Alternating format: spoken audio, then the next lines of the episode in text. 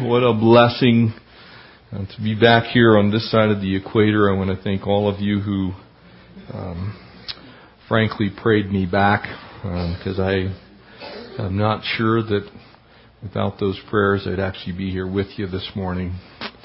God is good and greatly to be praised, and we're here to rejoice in the Lord. If you turn in your Bibles this morning, again to the first letter to the church at Corinth, we'll pick up in verse 17. And we're going to take, hopefully, the rest of the chapter this morning, though it's a lot of verses, it really has a single focus. And that single focus is being content where you are. And I don't know that there's a more practically important thing that we could look at in our day and time than this particular subject that's laid out here by the apostle Paul beginning in verse 17 of 1 Corinthians chapter 7 we're prone to be discontent, aren't we? We, we kind of look at situations and, and circumstances in our lives and, and I, you know, I, I know you all would never do such things, but I try and tell God what to do with my life occasionally. I, I very often remind Him that He's not doing things the, the way that I think He should. Now, now my intent as a pastor is not to manipulate Him, of course. It's simply to acknowledge that I know better than he does. And you guys didn't laugh. You should, because you all do the same thing. There are times that you pray lame prayers. Amen? Yeah, you do. We, we all do. We, we, oh Lord, if you just do this, then I'd be that. If you just take care of this, then of course things would be the way I think they should be, which are way better than whatever you're doing. And so he's going to use a couple of different analogies here, and they're really all linked together in a single thought, and it's being content where God has you. He's going to begin with the issue of marriage once again. But he's doing this for a purpose, I believe, and I think it's to really address contentment in our hearts and in our minds and in our lives. Because there are so many things that we, we seek after. There are so many things that we uh, put our attention, our time, our treasure, and our talents towards, and and very frequently, they're really not things that I think God actually wants in our lives. We, we pray for things that He doesn't want. Uh, we don't pray for things that He does want, like patience and humility. And couldn't we go on with a large list of things that the Lord probably wants for us that we rarely pray about? And yet we pray for things that He probably doesn't want for us at all, like new BMWs, to be an Olympic athlete. You know, we're in the middle of the Olympics right now, and I'm I'm an Olympics junkie. I admit it. I watch synchronized swimming. I it just uh, I don't even know why I watch it. It's just one of those things. It's just it's one of the dumbest things that I've ever seen, but it's just like it's the Olympics. So. But we're sometimes discontent. And I pray that the Lord would minister to us this morning from this passage would you join me and let's pray and ask the Lord to speak to us through His Word. Father, we thank you. We thank you. We thank you for your work in our lives. And we pray that God, uh, you would speak to us now through your Word. Cause us to hear it and receive it and grow. Lord, help us to live in that place of grace that the apostle Paul talked about in the eighth chapter of the book of Romans, for there is therefore no condemnation for those who are in Christ Jesus. Lord, we want to walk with you and serve you. And we pray that you'd bless us, God, as we study your word. Fill us with your spirit to receive it. We pray in Jesus' name. Amen. Verse 17. And I'm going to read from the New Living Translation this morning because I really think that it helps us understand this in the modern context. And it says, You must accept whatever situation the Lord's put you in and continue on as you were when God first called you. And so the context, of course, is marriage. And if you remember, we were talking about in the in the last study that we had here that very often uh, I get this question as a, as a pastor. You get married, Maybe you didn't marry someone who loves the Lord. Maybe you didn't know the Lord when you got saved. And now you are saved and your, your spouse is not saved. And you're in this situation. I can tell you, I've been asked as a pastor, well, you know, now that I'm saved, should I divorce my husband or divorce my wife? Because they don't know the Lord. And, you know, our home isn't filled with the things of God. And we need to be content where God's called us. He called you while you were married. He called you in that place to where your spouse doesn't know Jesus. And the last thing on God's mind and, the last thing in His plan is that you would create some other bad situation just simply because you got saved. Making snap decisions and being discontent causes a plethora of problems. And they lead to very dynamically bad situations coming into our life. I can't tell you how many times people meaning well, thinking they've heard from the Lord, immediately go try and change some situation when what God wants to do is work in our hearts.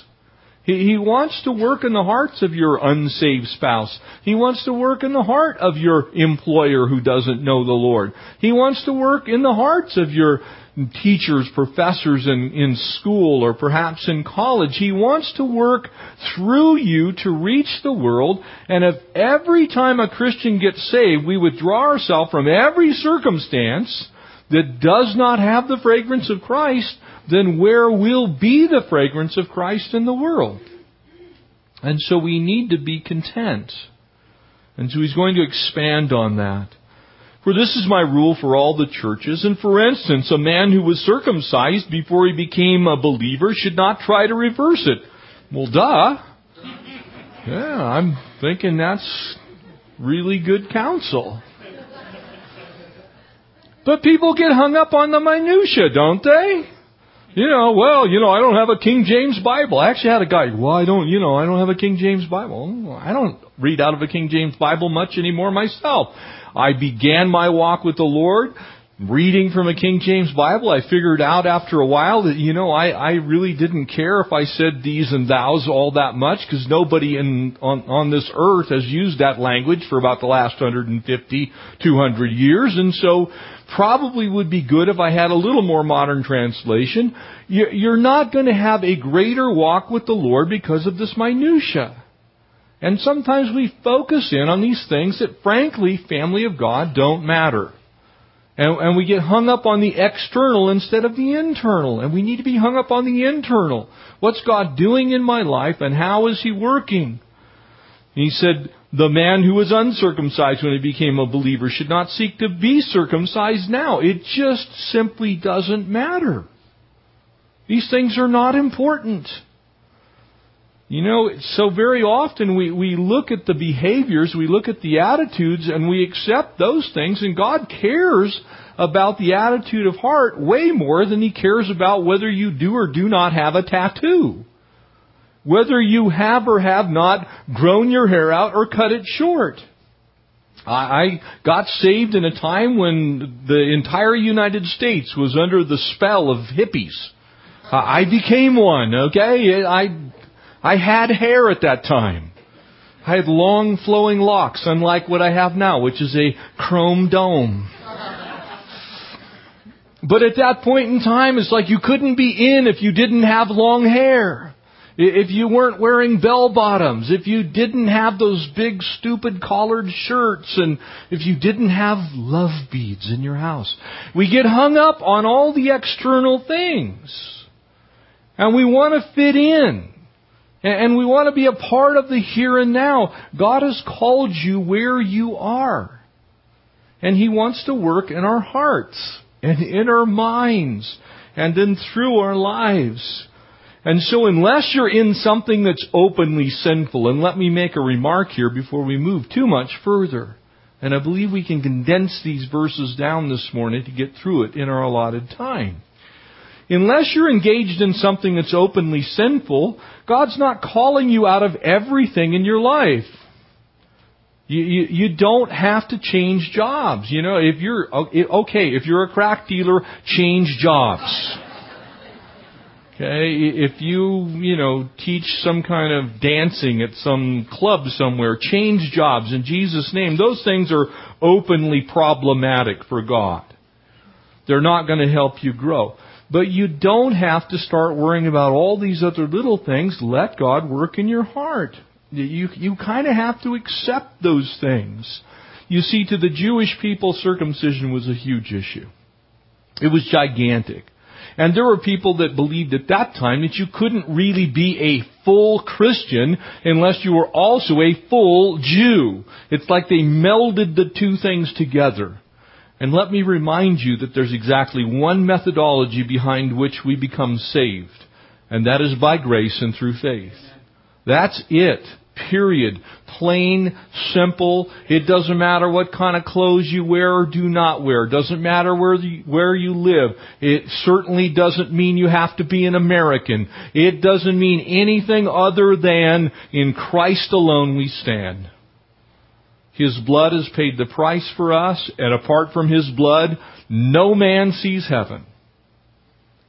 So all these other things are insignificant in God's plan in His redemptive work in our lives. He, he, he's focused in on our hearts. And He's focused in on us asking to accomplish His will and not our own. He, he's not so much caring about all the stuff that seems to occupy our time so much of the time. If you became a Christian after marriage, of course God does not want you to divorce his spouse. That's a plain absolute contrary view to what the Word plainly teaches. And so he's really saying to us, stay where you are, be content, and grow where God has planted you. In fact, you may already be exactly where God wants you to be. He goes on in verse 20 to say, now you should continue on as you were when God called you. Do you get the picture here? He's saying, where God called you, He wants to use you. And so if you're a teacher, if you're in construction, uh, if you were in a specific type of work and life and all of those things, you don't have to worry about changing all of that instantaneously. But as God changes you, if He wants your situation changed, He will show you those things and help you make the appropriate moves. But you don't have to radically go out and start doing everything you can to work on the outside. Work on the inside. Let God work in you to will and to do uh, as is His good pleasure. You know, so very often we're concerned about what we could do for the kingdom.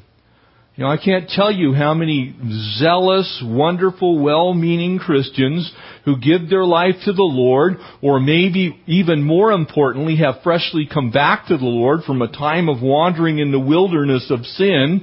Maybe you're one of those people whom you're just renewing your relationship with the Lord, and the first thing you want to do is become a missionary or become a pastor, or go to Bible college. Now, there's nothing wrong, of course, with any of those things.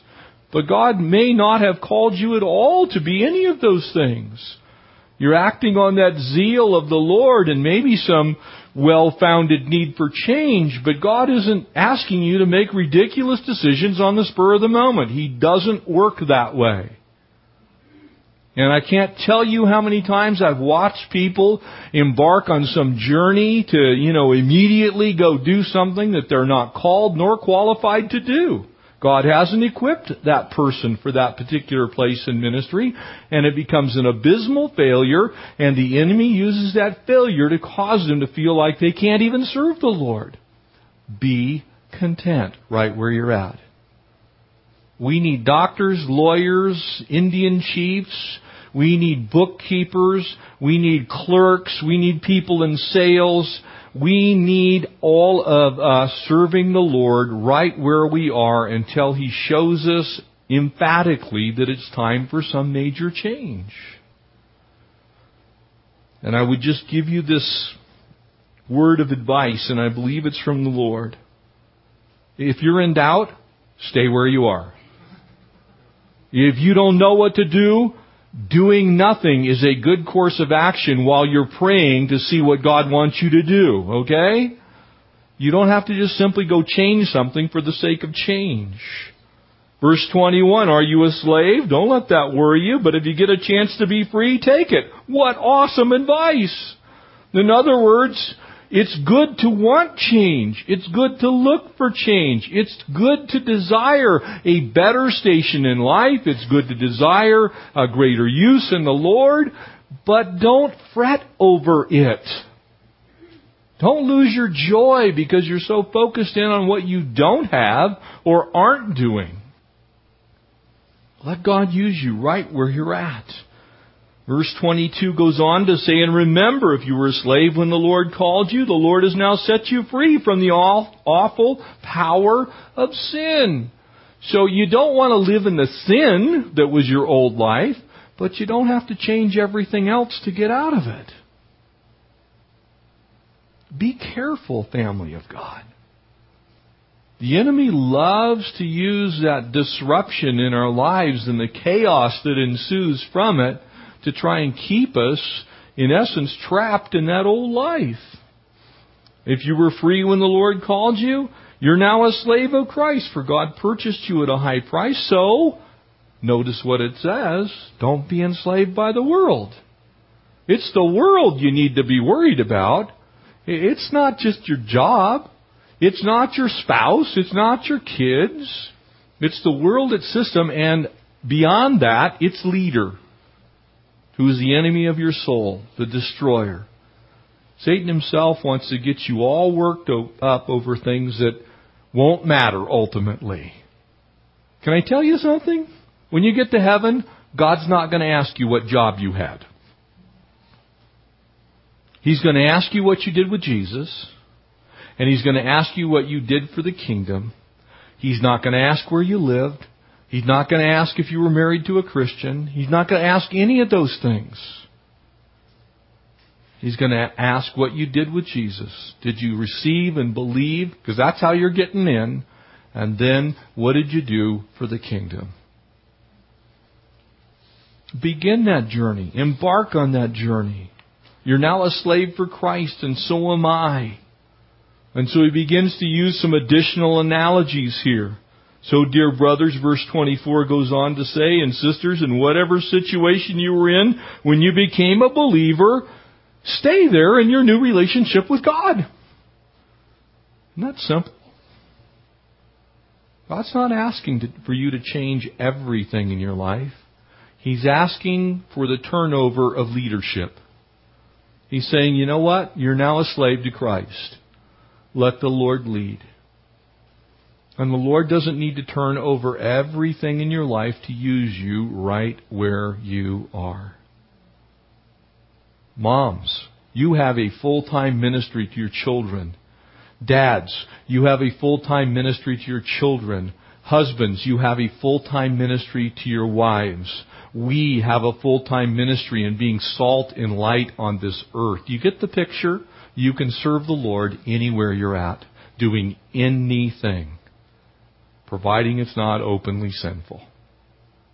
And there are very few things on this earth that are openly sinful.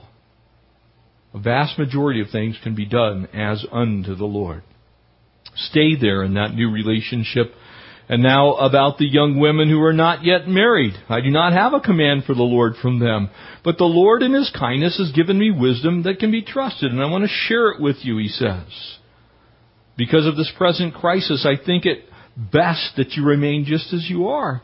In other words, He's saying in light of where we are in the world's uh, history and in the age of grace, you know, marriage is one of those things that can that can actually bring some difficulty into your life. Amen. If you're married, say amen, because it does. There are things that now come into your life because you're actually married. Your your concerns are different. Your your thoughts are different. On my first ministries I've shared with you is my wife. I am not free to do just anything I want to do. I am not a pastor first and a husband second. I am a husband first and a pastor second. Does that make sense to you? It's very important you understand this.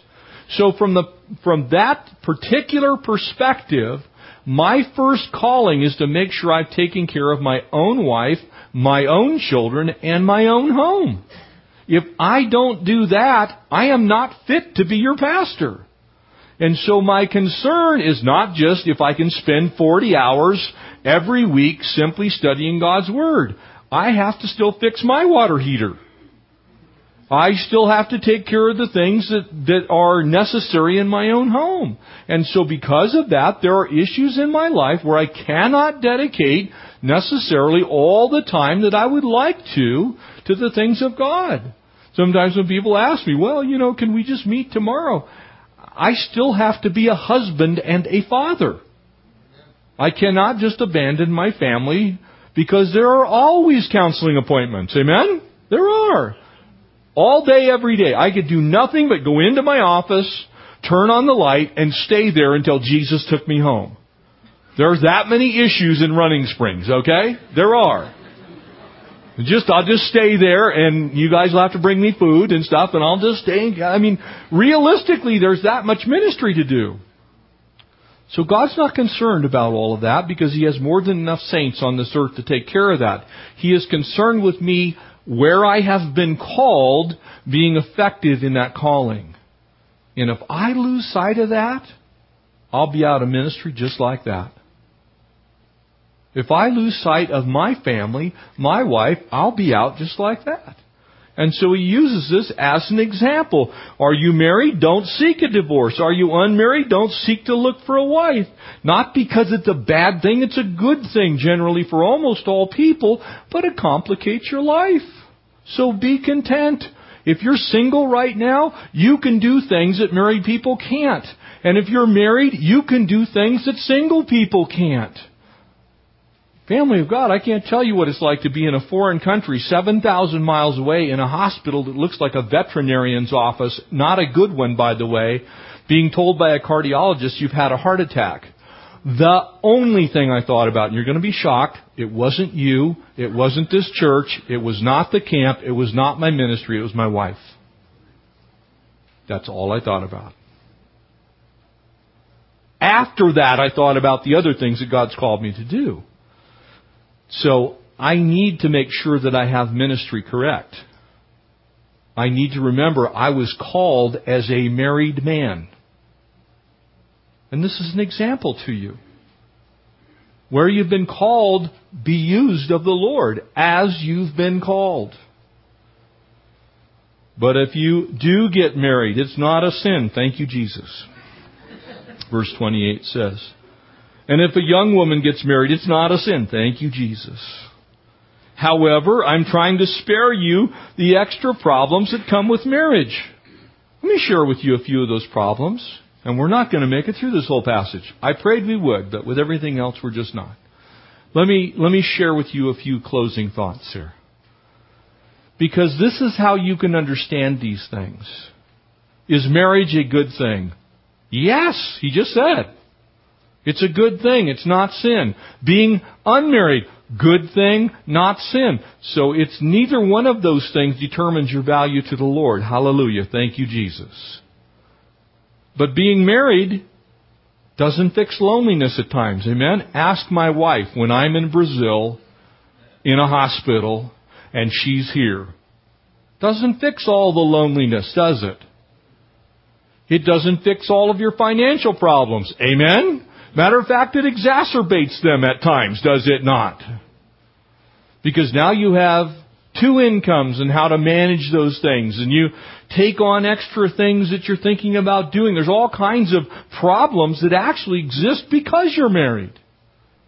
They make your life a different type of life. Anger. Does marriage take away anger? It sure does not. Does it give you more patience? Absolutely. At least it does for the ladies. You're forced to have more patience. You see, there's all kinds of things that come into your life. Your deepest emotional needs are not automatically taken care of because of marriage. Amen? If you've been married for a while, say amen. There are things we just are not quite there at. And people want to say, well, if I just had this, if I was just married, if I was just married to this other person other than the person I'm currently married to. Then I'd be okay. Family, we need to learn to live contented lives exactly where we are. Because our contentment, and here's what we need to close with, our contentment doesn't come from circumstance. Our contentment does not come from marriage or lack thereof. Our contentment doesn't come from children. Our contentment sure doesn't come from money. Our contentment doesn't come from a new house or a new car. Our contentment comes from the Lord. And Him alone. And if you don't find your contentment in the Lord, then you will largely be discontented most of your life. Oh, you'll go through cycles of circumstantial blessing and circumstantial curses as far as we look at it. You'll go through times of prosperity and times of lack, need.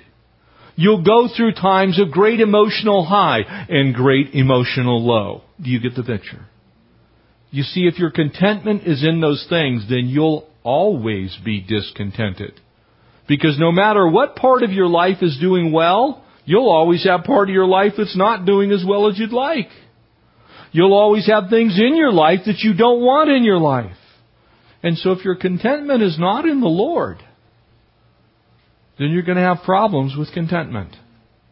But if your contentment is in the Lord, then when those trials come, when those difficulties come, when those things in your life that God allows comes, your contentment will remain in spite of the circumstances.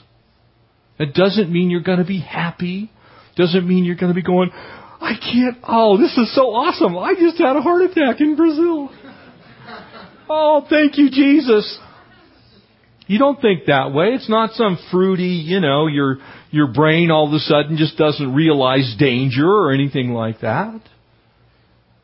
It's my hope and my trust is in the Lord.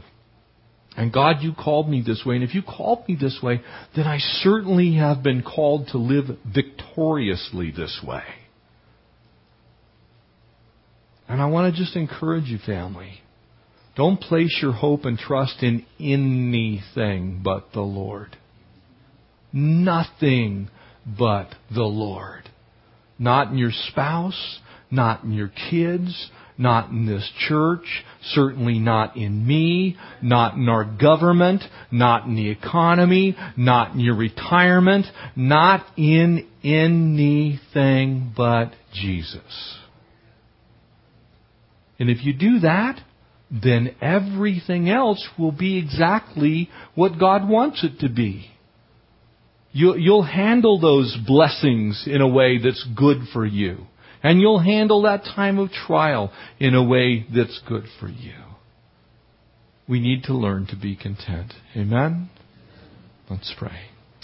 Father God, we just thank you for even the difficult things in life that challenge us. And we just ask, Lord, that you'd help us to be content. Uh, help us to draw our hope and our trust uh, from you. Help us to focus in on the things that you have called us to Lord God, in, in the little minutia of life without worrying about them, Lord. We, we want to just place those things in your tender care, knowing that you care for us. And so, God, I pray for anybody this morning that's just brought in some burden. Lord, they're discontented in some area of their life. Uh, would you minister in just a powerful way in this place this morning? Uh, help us to refocus on what matters. Lord, help us to, to love our wives as husbands as you have loved us. Lord, Lord, help us to, to love our children, Lord, as the precious treasure that they are. Uh, help us to live lives that uh, look to you to be our source of provision and strength and blessing and healing. God, help us to put uh, you first in all things. Help us to always be content. Lord, even if we're going through a difficult time, God, would we just lean on you? We bless you, we praise you, we thank you in all these things. In Jesus' name we pray. Amen. Amen.